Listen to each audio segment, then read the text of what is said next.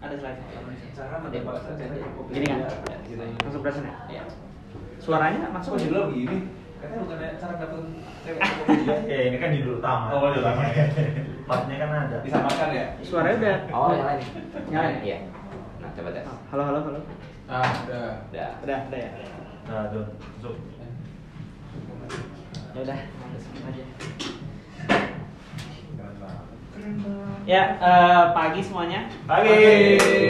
Jadi eh, kali ini gue mau share tentang hal yang kecil sebenarnya, nggak terlalu ya penting-penting banget sih. Mungkin nggak fatal, cuman ya kira-kira sering kita lalui lah setiap hari. Nah, gue ber, apa namanya berencana buat bukan berencana sih, udah gue ubah apa namanya judulnya dari nervousness and fear jadi nervousness doang karena kalau kita lihat-lihat itu ternyata skopnya lumayan jauh dan itu hal yang mungkin kelihatannya mirip-mirip, cuman sebenarnya berbeda gitu. Jadi langsung aja lah kita mulai. Nah, jadi ini gue kasih misconception di antara tiga hal ini. Jadi sebenarnya emang kadang kita suka salah-salah apa namanya ngasih tahu kalau misalkan kita nih apa anxiety, nervous gitu-gitu. Padahal artinya tuh lumayan jauh gitu di antara mereka. Nah, jadi yang dari yang paling mudah aja kita cek berdasarkan KBBI. Nervous tuh apa sih? Intinya dari apa namanya KBBI itu bisa gue rangkum berbuat dengan tidak tenang ya atau melakukan sesuatu dengan gelisah lah gitu bahasanya ya. Nah kan nervous sendiri itu artinya apa? Gugup gitu kan. Nah terus abis itu ada anxiety.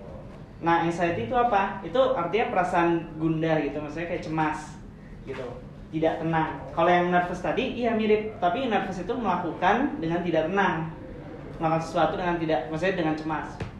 Anxiety itu ya perasaannya itu. Hmm. Nah, dan yang lebih terakhir lagi ada fear, itu ada ketakutan. Beda itu tingkatnya lebih tinggi, tapi semuanya itu sama-sama emosi gitu. Sebuah bentuk emosi dalam diri kita. Tuh. Ini misconception atau sebenarnya yang benar adalah ini? Eh, intinya sih gue mau ngejelasin kadang kita suka misconception antara tiga ini gitu. Oh. Sebenarnya hal yang sama. Jadi sebenarnya kenyataannya ini semua tuh berbeda jauh gitu. Masing-masing punya iya, arti yang jauh berbeda. Kira-kira gitulah antara nervous, anxiety, and fear. Gitu kan. Lanjut. Nah, terus kenapa sih gue mau angkat topik nervous ini? Ya, jadi sebenarnya ada tiga hal ya yang gue betul-betul ngeliat. Yang pertama itu karena common. Jadi eh, nervous ini bisa terjadi di mana aja, kapan aja gitu kan. Ketika misalnya kita mau melakukan keputusan yang penting gitu, decision penting, kita mau public speaking atau banyak hal lah yang kira-kira eh, nervous ini bisa terjadi. Sedangkan kalau misalkan yang anxious itu tergantung orang ada yang orangnya betul-betul kayak nggak ada kecemasan tersendiri yang emang dialami dari diri dia sendiri gitu. Misalnya cemas karena nilai jelek atau gitu-gitu jadi nggak bisa global. Kalau misalnya nervous ini lebih kayak semua orang kadang apa namanya bukan kadang sih sering lah. Maksudnya nemuin common eh nemuin nervous kayak ketemu cewek terus tiba-tiba Keringat dingin. Keringat dingin terus abis itu ketemu cewek kayak ya gemeter-gemeter gimana? Nah jadi Wah, jadi itu alasannya gue pilih nervous karena itu common. Yang pertama yang kedua adalah already have to do apa namanya already have the will to do ya something lah. Nah kenapa gue bilang ini jadi poin gue buat ngangkat nervous karena kalau yang dibahas anxiety itu lebih lebih luas lagi skopnya yang perlu dijelasin kayak kenapa anxiety itu bisa ada anxiety apa sih yang dimiliki orang itu? Kalau misalkan anxiety itu cenderung orang-orang tuh nggak mau ngelakuin. Kayak bahasanya gini anxiety itu kayak lo cemas untuk hal yang dia akan datang gitu. Misalkan gue tahu nih gue cupu misalkan buat public speaking gue nggak bakal ngambil kesempatan kalau public speaking.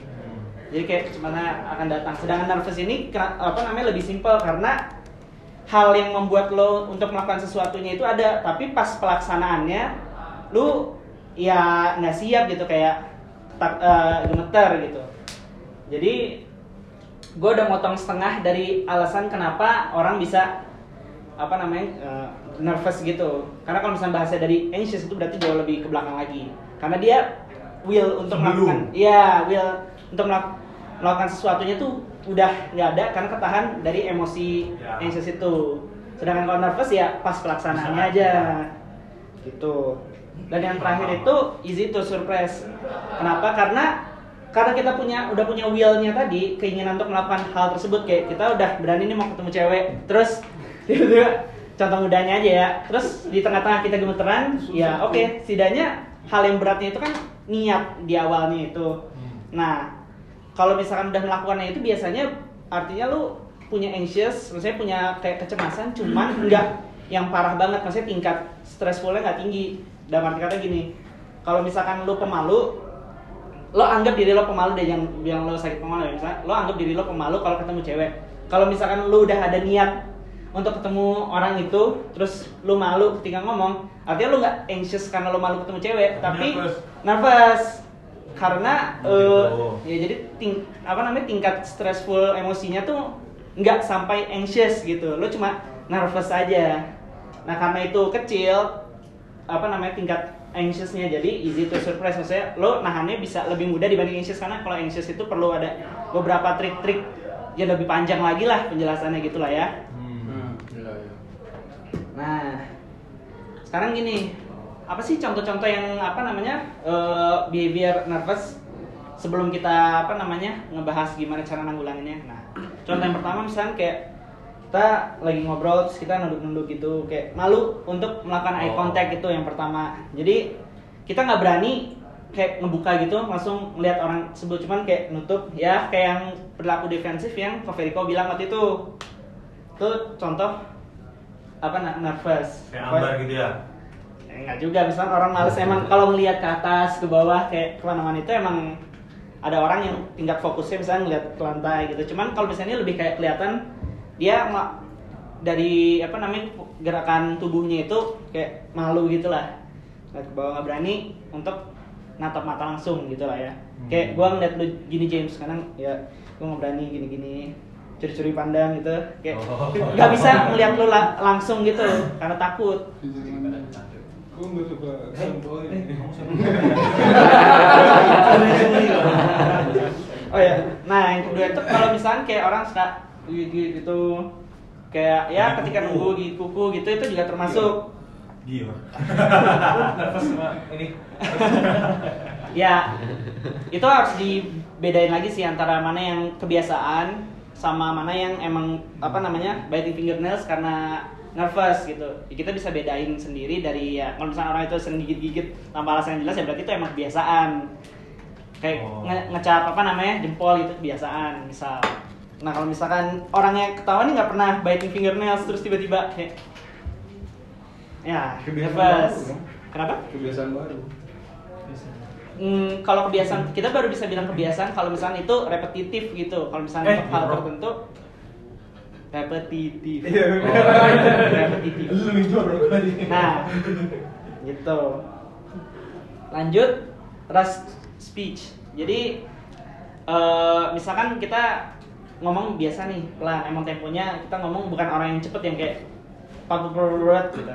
Cuman di kondisi tertentu misalkan kita udah mulai nervous, kita jadi cenderung makin cepat, terus makin ngawur deh kayak Hmm. langsung nembak-nembak aja apa namanya apa yang terlintas. Yang penting cepet selesai, cepat apa namanya, udah kita nggak perlu ngomong lagi. Nah itu tanda-tandanya rush speech.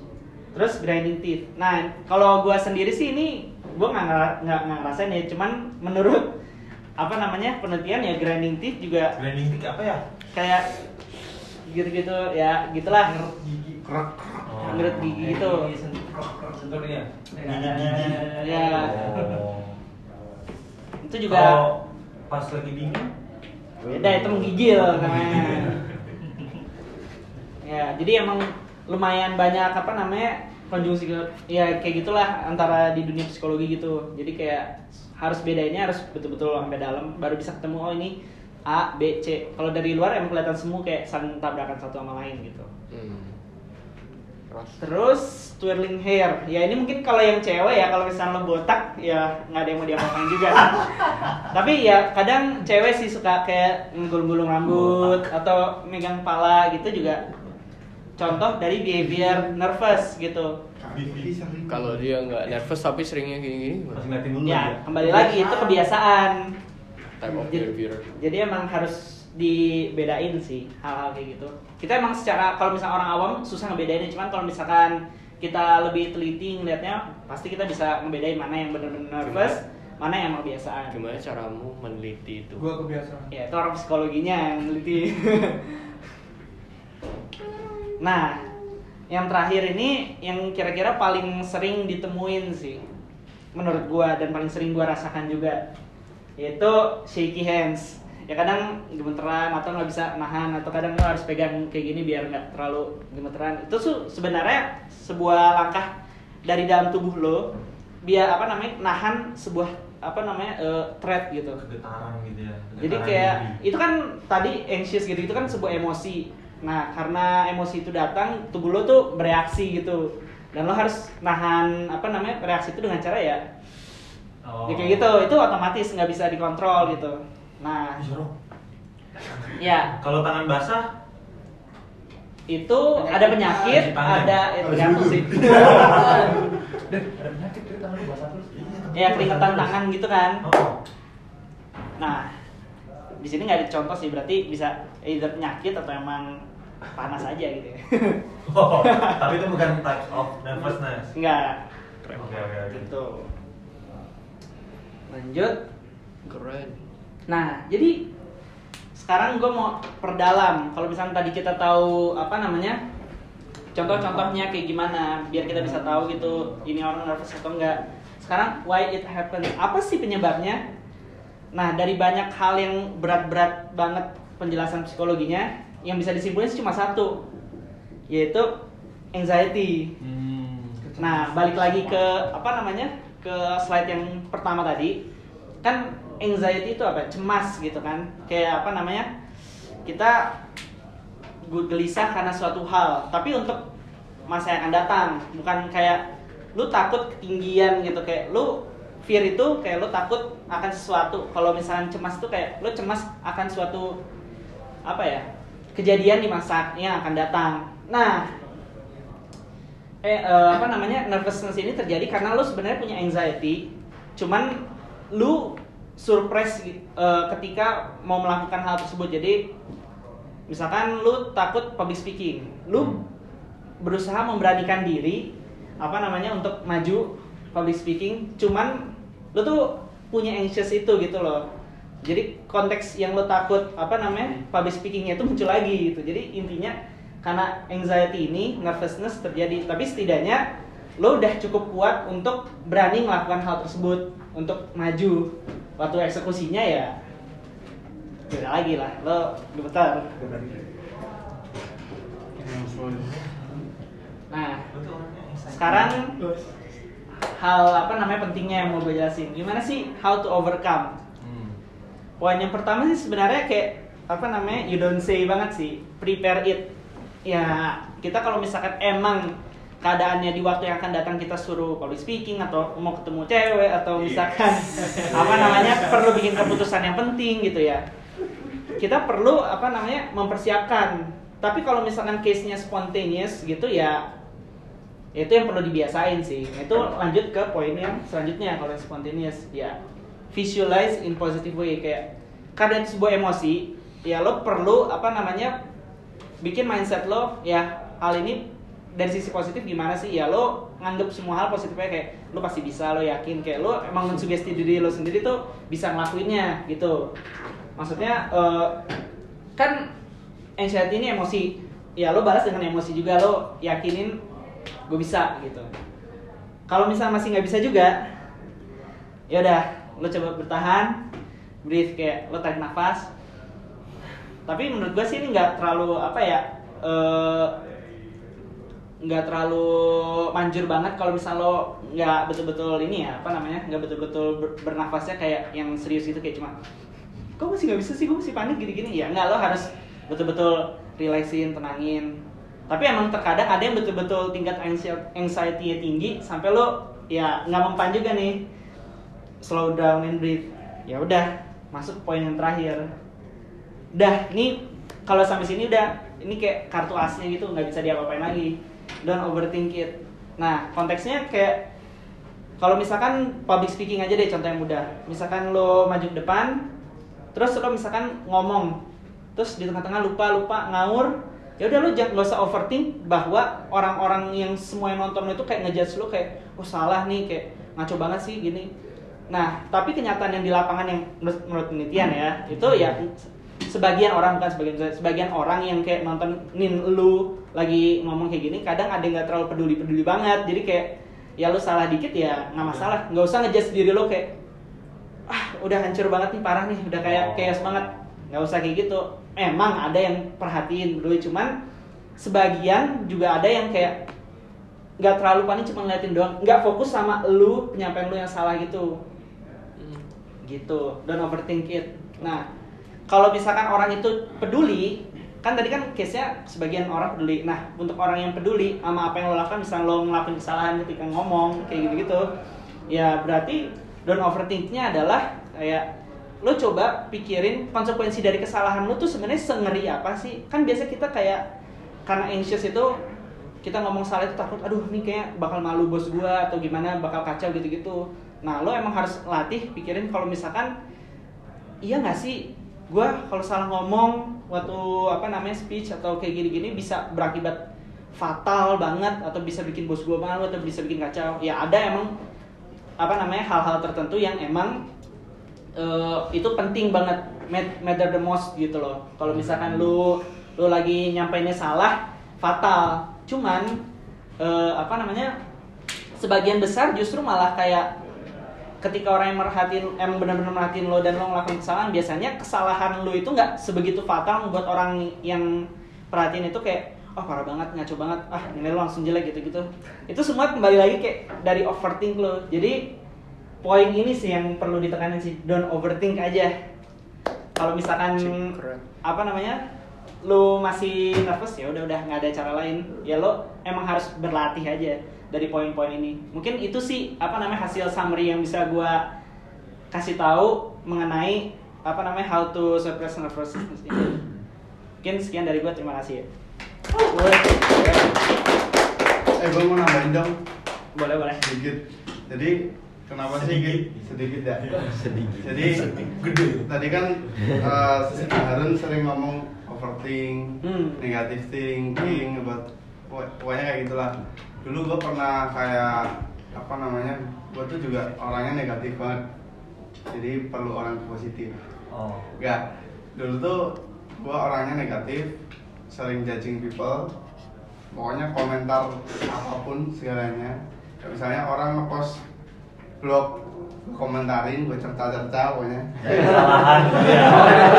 Cari kesalahan, cari kesalahan, gue teliti lagi, oh ini nggak bisa gini ya, judgmental gitu. Terus eh, at some point gue tuh kayak sadar kenapa gue kayak gini. gitu. Waktu gue mau misalnya mau nulis blog, gue selalu mikir, ah gue takut di ini, Dihina. gue takut dihina. Takut karma. Terus waktu mau presentasi, anjir gue takut salah ini nih. Karena gue sering uh, judging people, karena Iya, gue iya. sering ngejudge karya orang kayak gitu. Terus uh, waktu itu gue kayak konsultasi juga sama temen uh, anak psikolog juga. Terus dia bilang yang penting tuh nggak boleh kayak gitu, nggak boleh judging people. Pokoknya apa pun yang orang kasih tuh appreciate. Gitu sih. Jadi sebenarnya yang bikin kita negatif thinking gitu-gitu berasal dari kita sendiri itu makanya kita harus jadi positive people. Nah, itu yang susah. Udah itu sih dari gua Right. You Alan. BTW judulnya apa sih? Overcome Nervousness. Nervous. How to get girlfriend and talk about it. Bener. Ya Ron katanya itu Ron Iya. itu. Itu judul aslinya tuh diganti kan. Bisa diterapin nih. Tuh, berarti itu. Love your money. Emang nggak mau. Love yourself. Ini udah kejadian. Jangan overthink. Emang kejadian. Gua tadinya nggak overthink, tapi emang over aja. Salah pencet. Oke, sekarang ini, tuh. Eh, love your money. Love your money. Dengan cara Mencintai anak orang. Waduh, salah ya. Apa hubungannya?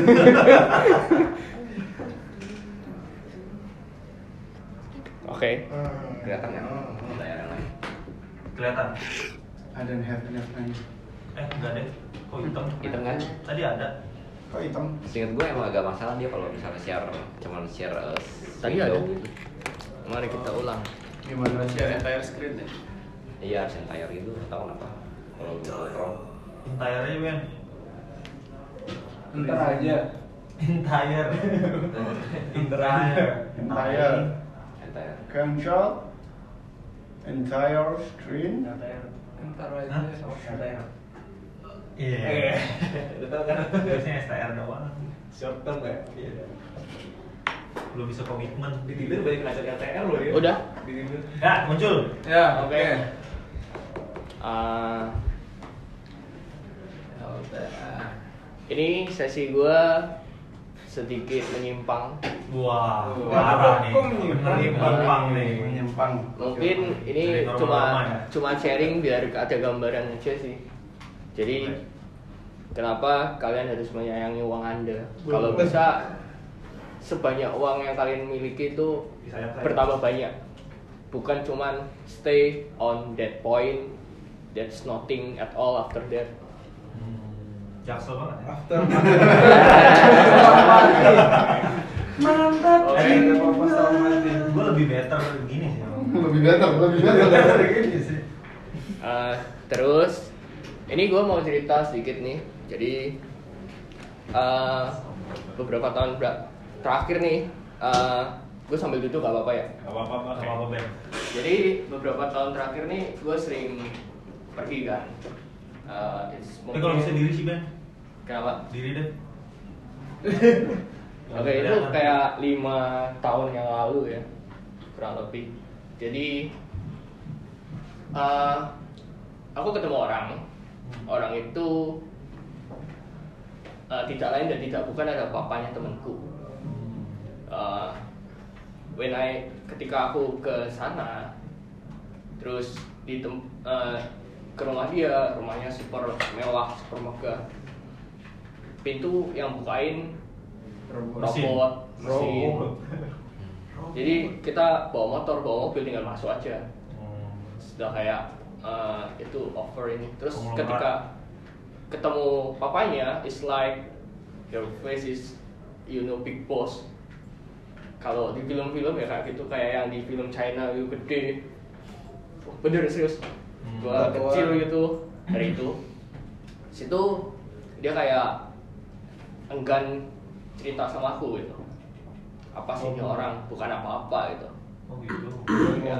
Jadi ketika aku sapain juga dia diem aja kayak "Ah, permisi om gitu. Nih diem aja gitu. Kayak Emang butuh. emang emang emang aku ada di situ gitu. Some point, uh, I know he is very rich. Mobilnya banyak, ada Lexus keluar beli, ada Accord keluar beli. sus bro. Terus gua beli. Wah gila. Mobil kalau di garasi mungkin satu rumah ya, satu keluarga doang, se uh, sekeluarga lima. Eh kalah masih mesti. satu keluarga isi keluarga di rumah. Satu satu keluarga mobilnya mobil yang di dalam garasi itu enam. Mobil operasional tuh berapa puluh nggak tahu. Satu keluarga loh. Satu keluarga. Berarti kalau festif tiga, cepet ya. Oh.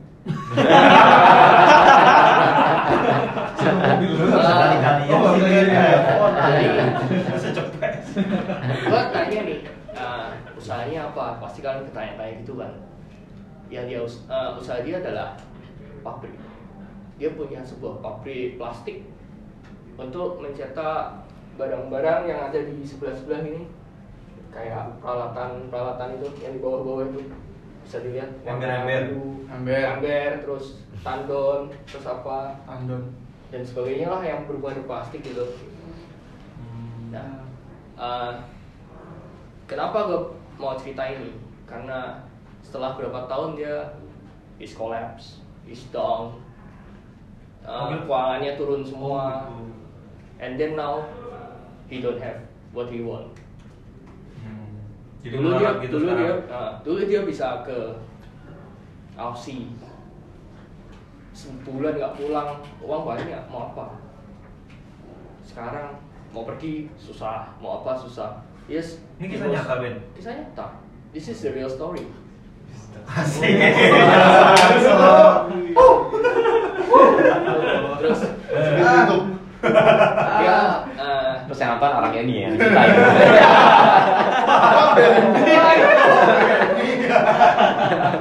Oke, eh, ini dokumentasi pribadi aja ya, jangan sampai keluar. Terus, Nggak bisa buat podcast dong. eh, ya gimana?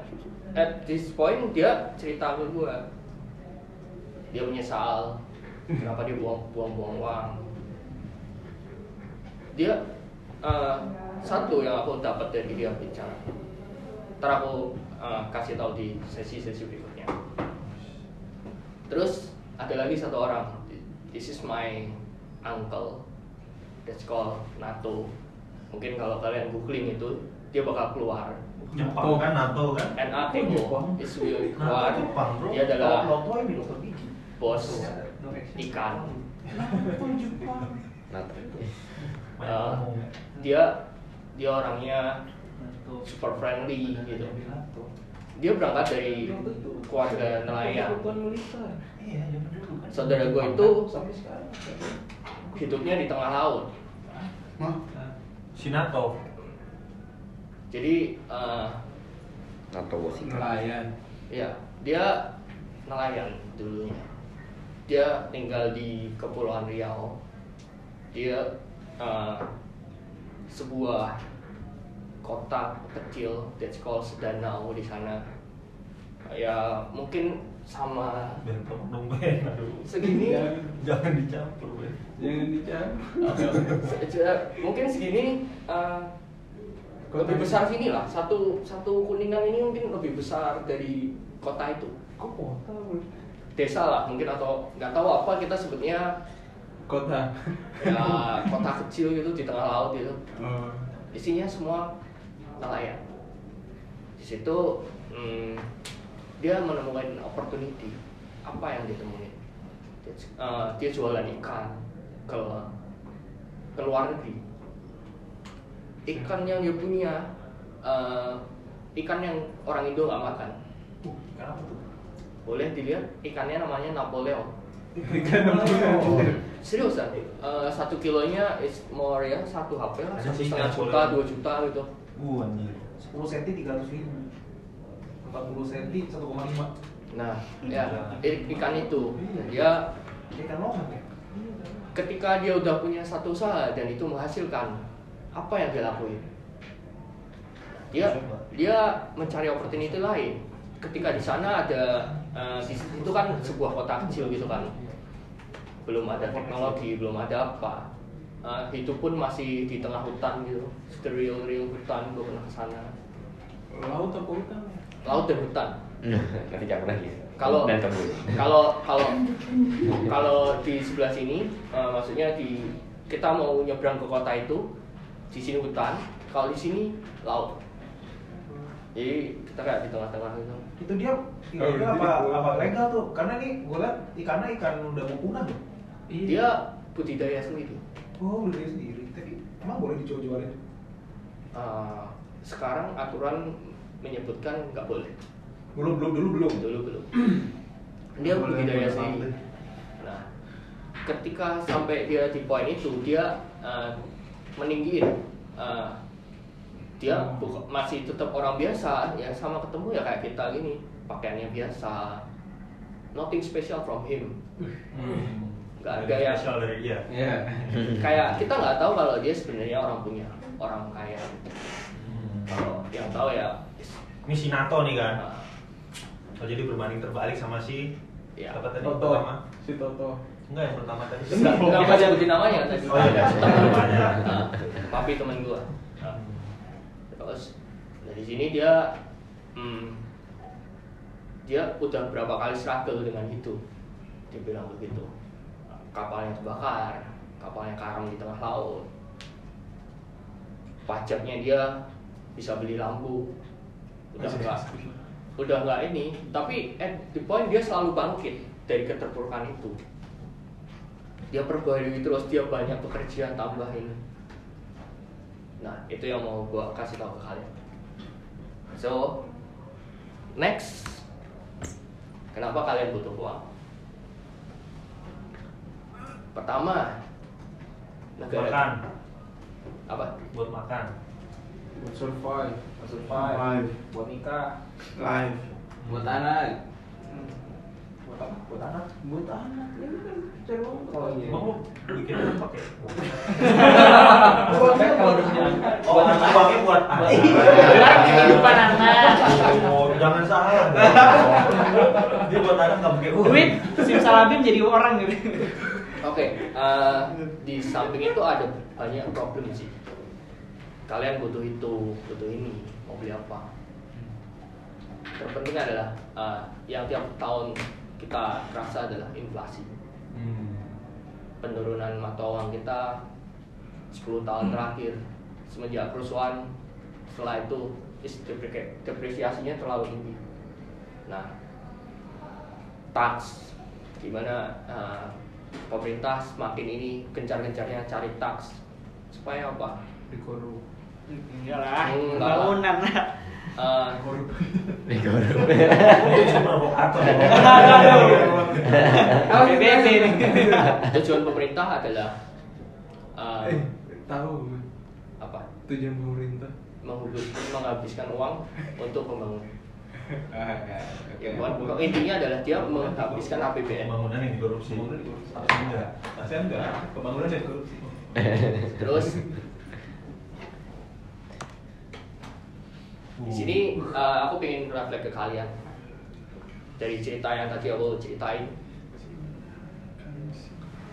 Dari tulisan itu kita bisa lihat eh, apa sih kita berkaca dari orang. Yang satu udah rich, very very rich when eh, ketika ada barang baru dia beli apa pun beli. Yang satu mobil aja nggak punya, punyanya kapal. Hmm. Lebih mahal tuh. Kartel. Lebih mahal apa kayaknya? Iya.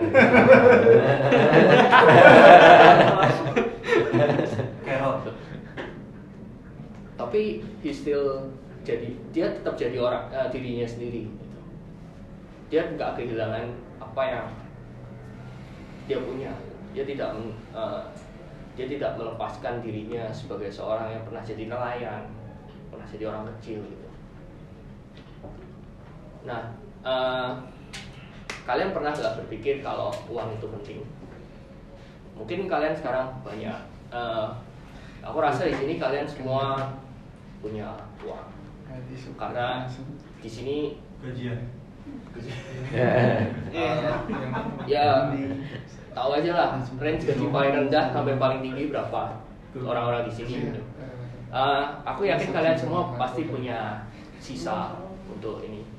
Jadi kalau aku- eh, kalau aku dulu pernah baca buku Rich Dad Poor Dad dia bilang ada tiga tipe orang. Rich people middle class people sama poor. Aku yakin kalian semua udah ada di tahap middle. Kenapa Poor. Salah. Ketika- Ada yang enggak. Ada yang lebih. Ada yang lebih.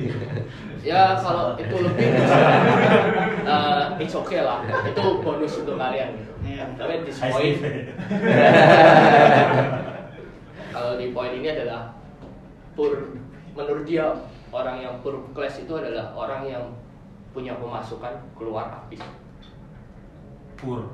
dia uh, satu banding satu gitu ya. just Masuk, pay keluar sama credit anything kayak gitu. Yang pokoknya ini gaji dia segini uh, pengeluaran dia juga segini. Hmm. nothing left. Itu pur. itu namanya poor Orang lebih gede, pengeluarannya nggak ada pemasukan. kalau middle class.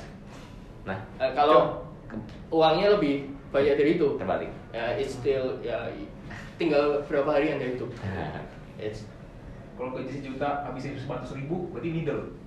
Nggak juga nggak bisa Enggak. dibilang gitu Berapa persen tuh kira-kira dari penghasilan lu? Eh pengeluaran lu harus berapa persen dari penghasilan? Baru bisa dibilang middle. middle itu ketika eh, orang lain dengan uang yang sama struggle tapi kamu dengan uang segitu nggak struggle Survive. survive Oh, tapi kamu punya sisa dari itu itu middle. jadi ketika kamu punya uang 10 juta misal eh, terus di- dari 10 juta kamu bisa tabung 3 juta ketika gajimu 20 juta berapa yang bisa kamu tabung Ya tinggal ditambahin 10 aja, 13 gitu. Iya. Tapi nggak semua orang bakal berpikir seperti itu. Hmm. Dia Kalau bakal berpikir penghasilan tambah pasti biasanya pengeluaran kayak juga itu juga tambah. Ada juga sama pengeluaran gitu doang. Gaji tuh gede, pengeluaran gitu-gitu doang. Ah, yang jelas Gaji tambah kalau- makin gede lagi bisa. ada. Yang jelas tuh kalau setelah nikah pengeluaran tambah. Nah, Iya, iya. Penghasilan juga tapi ya. Untuk solusi untuk yang kayak gini nih Nah, adalah Mungkin kosong gitu ya. see what you sih. Iya. Jadi eh, misal Ngomongin ya co- contoh aja hmm. si istri di rumah gitu terus eh, susu mahal apa mahal kenapa nggak kalian berpikir untuk membeli susu untuk dijual lagi Oh. Hmm. Jadi nggak jangan kasih minum ke anaknya tapi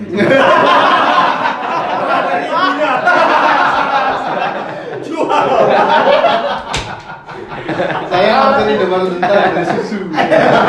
Mau dijual. Istrinya udah seneng ya mas ya? Udah eh, dalam dalam artian bukan begitu. Bisa aja ada stroller, ada mainan anak. Kenapa nggak kalian beli lebih terus beberapa dijual untuk mengcover mainan yang dibeliin ke anak? Tapi kalau misalnya kita belinya udah mahal, kita jual lagi mahal gak ada laku. Nah, eh, itu tergantung kalian melihat di mana di mana beli itu. Di mana jualannya? Itu dan di mana tempat jual sebenarnya. Kalau kita jualnya ke eh, orang-orang di Tangerang yang masih agak desa gitu mungkin agak desa dalam artian di depannya bukan jalan raya gini ya mereka pasti memikirkan untuk harga mahal. Tapi kalau kita jualnya di tengah kota ya ya, ya kita jual ke orang-orang terdekat aja lah pasti ah lima puluh ribu bedanya nggak apa-apa ini bagus beli aja gitu. Apa kalian berpikir seperti itu? Apakah itu penting sebenarnya? Gitu. Nah, terus eh, ada yang mau tanya? At some, eh, Jadi at can see itu peluang gitu maksudnya. ya. Entah itu peluang entah itu meminimalisir sesuatu yang nggak berguna. Misal nih eh, hari ini iPhone keluar gitu di Indo anggap aja begitu. Wah gue punya uang nih. Mau beli. Ah, kalau jadi aku apakah aku akan beli? Apakah itu butuh apakah di kantor bakal eh, sediain? Kalau dia sediain kenapa kita harus beli? Kalau enggak udah sih terlihat. Gak bisa pakai sendiri. kalau kalau kita nggak eh, kalau kita mau beli oke ap- kita punya peluang nggak untuk balikin modal iPhone itu? Kalau kita bisa eh, ada peluang untuk take a back money dari yang kita keluarin it's valuable. Beli aja kenapa enggak bahkan eh, even it eh, lebih banyak dari itu itu adalah investasi yang telah terbayar. Peluang eh, baliknya itu lu gunain yang lu beli buat cari duit atau terserah lu mau cari duit lagi apa buat balikin tuh barang? Buat balikin yang lu keluarin buat tuh barang? Kalau bisa barang itu menghasilkan uang. berarti iPhone bisa ngasih duit ya Jadi ini jadi shop. jadi ka- jadi kamera fotografer. Nah, beli kamera gua Jadi fotografer. beli kamera gak beli iPhone Kamera jual gitu. Eh. Eh, terus yang perlu dipikirin lagi HP lama masih bisa nggak? Apa cuman mau buat pamer? Wah, ini pasti kalian pada tanya ini kenapa gue beli NMG mahal-mahal, beli Ultraboost mahal-mahal gitu. kenapa tuh Kenapa tuh? Eh, ketika aku pikir, eh, pertama, I get discount, terus ketika aku mau pakai pun selalu barang itu aku pakai dua tiga bahkan lebih dari tiga tahun. It still work gitu. jadi uh, when ketika dihitung investasinya tiap tahun. Ngapain aku beli tiap tahun gitu? Kayak uh, itu masih valuable dan walaupun itu nggak berguna itu dipakai pun bisa. Uh, Oh, boleh pakai. terus? Ya udah kita skip ya. Oh, udah jam 10 Udah percepat lagi men. untuk handle money tipsnya adalah atur pengeluaran dan pemasukan. Terus kurangi beli barang nggak perlu. Kenapa? Ya karena tadi eh, apakah itu perlu? Kalau kalian punya sisa jangan ragu buat sesuatu yang lain. Cobalah cobalah peluang lain jangan cuman mengandalkan investasi. Kemarin aku baru ke pameran waralaba franchise. Dan ketika mungkin aku berpikir kenapa nggak aku jadi uh, franchise itu? Nah itu aku still cari-cari gitu. Lagi nervous nervous. Kenapa gitu? Takut gak untung. Nah, semua itu nggak ada nggak untung. Tergantung gimana kita anxious. itu Yo, yo, yo. Yuk. iya Ya, siap, thank you. Udah langsung tutup. ini terakhir nih terakhir, terakhir terakhir nih Terakhir. dari papiku ada wejangan penghasilan boleh tambah gaya hidup jangan lupa ya tetap sederhana Siap, Ben. Oke, Ben. Siap, mantap. Thank you, Ben. Thank you, Ben. Thank you, Ben. Thank you. Thank you Ben.